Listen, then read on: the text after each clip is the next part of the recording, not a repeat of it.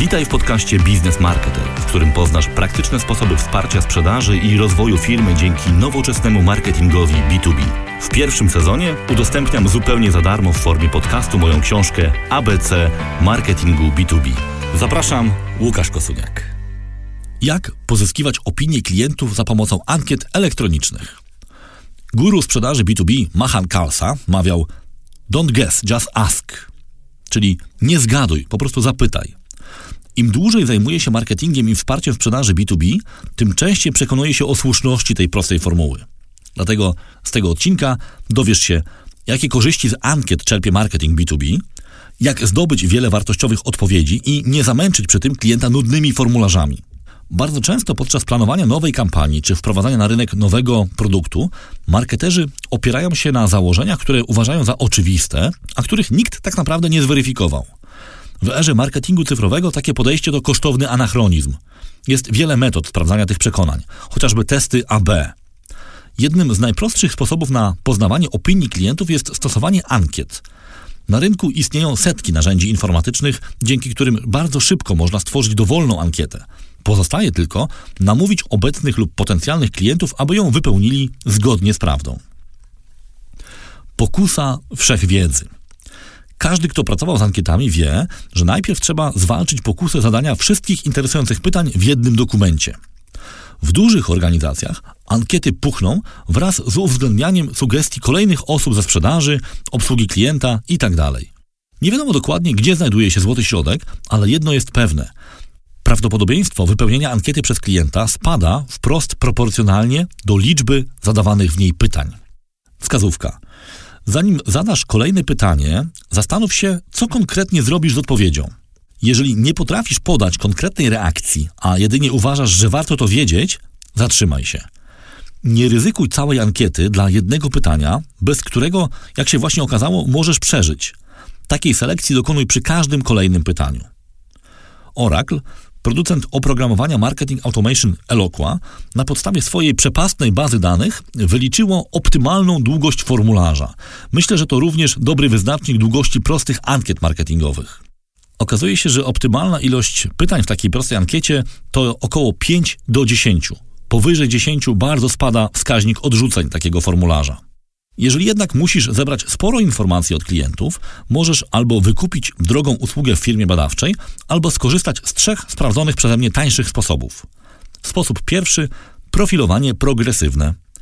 Jeżeli korzystasz z dobrych narzędzi Marketing Automation, możesz zaprojektować formularz ankiety tak, aby wyświetlał on tylko jedno pytanie z serii przy każdej interakcji z klientem. Rozwiązanie, które obecnie stosuję, umożliwia zamianę każdego tworzonego formularza na progresywny – Pierwsze odwiedziny na stronie oznaczałyby na przykład pytanie o branżę. Przy pobraniu white paper mógłbyś zapytać o wielkość firmy i tak dalej. Po kilku tygodniach miałbyś już sporo danych bez straszenia klientów długimi formularzami. Sposób drugi webinary. To mój ulubiony sposób na zbieranie danych. Pierwsza okazja pojawia się już przy rejestracji. Webinar to tak zwany premium content, więc Skłonność klientów do podzielania się kilkoma informacjami o sobie w zamian za możliwość uczestniczenia w nim jest stosunkowo duża. Nie radzę jednak przesadzać. Zazwyczaj oprócz odpowiedzi na pytania ankietowe musisz zebrać jeszcze dane rejestracyjne, więc ostrożnie. 5-6 pól jest do przyjęcia, pozostałe za chwilę. Prawdziwe żniwo zaczyna się właśnie podczas webinaru. Jeżeli jest interesujący i angażujący, możesz zadać nawet 20 pytań na jednej godzinnej sesji, pod warunkiem, że to, o czym mówisz, odnosi się do odpowiedzi, których oczekujesz. Przeprowadziłem już ponad 100 takich spotkań i wiem, że uczestnicy bez problemu odpowiadają na wiele pytań, jeżeli dzięki temu mogą się dowiedzieć czegoś dla nich interesującego. W odróżnieniu od wypełniania formularza na stronie www, w trakcie webinaru otrzymuje się natychmiastową gratyfikację za odpowiedź, czyli cenną wiedzę. Dobrze zaprojektowane szkolenie online może przynieść Ci masę informacji o uczestnikach. Nie zapomnij przesłać kolejnej krótkiej ankiety także tuż po zakończeniu webinaru. Możesz zadać w niej uczestnikom kilka dodatkowych pytań. Sposób trzeci. Ankiety elektroniczne podczas spotkań na żywo. Od jakiegoś czasu niemal na wszystkich swoich szkoleniach czy prezentacjach stosuje aplikację Mentimeter, która umożliwia prowadzenie ankiet i konkursów wśród uczestników spotkania z wykorzystaniem ich telefonów komórkowych. Nie dość, że to bardzo angażuje i wprowadza element rozrywki, to jeszcze wyniki tych ankiet czy konkursów są dostępne w czasie rzeczywistym, bez konieczności ich przepisywania, jak w przypadku papierowych ankiet stosowanych dotychczas. W wyborze narzędzia do przeprowadzania webinarów zwróć uwagę na możliwości ankietowania oraz dostępu do odpowiedzi w trakcie i po sesji. Jeżeli używasz systemu Marketing Automation, który agreguje dane o wszystkich interakcjach z klientami, poszukaj narzędzi webinarowych, które potrafią przesłać dane z ankiet bezpośrednio do Twojej bazy klientów. Na pewno świetnie sprawdzają się w tej roli takie narzędzia: Cisco WebEx, ON24, GoToWebinar i Zoom. Pozwalają one na przekazywanie danych z ankiet webinarowych bezpośrednio do systemów Marketing Automation i CRM. Dzięki temu możesz udostępniać je działowi sprzedaży albo określać na ich podstawie kryteria kwalifikacji lidów.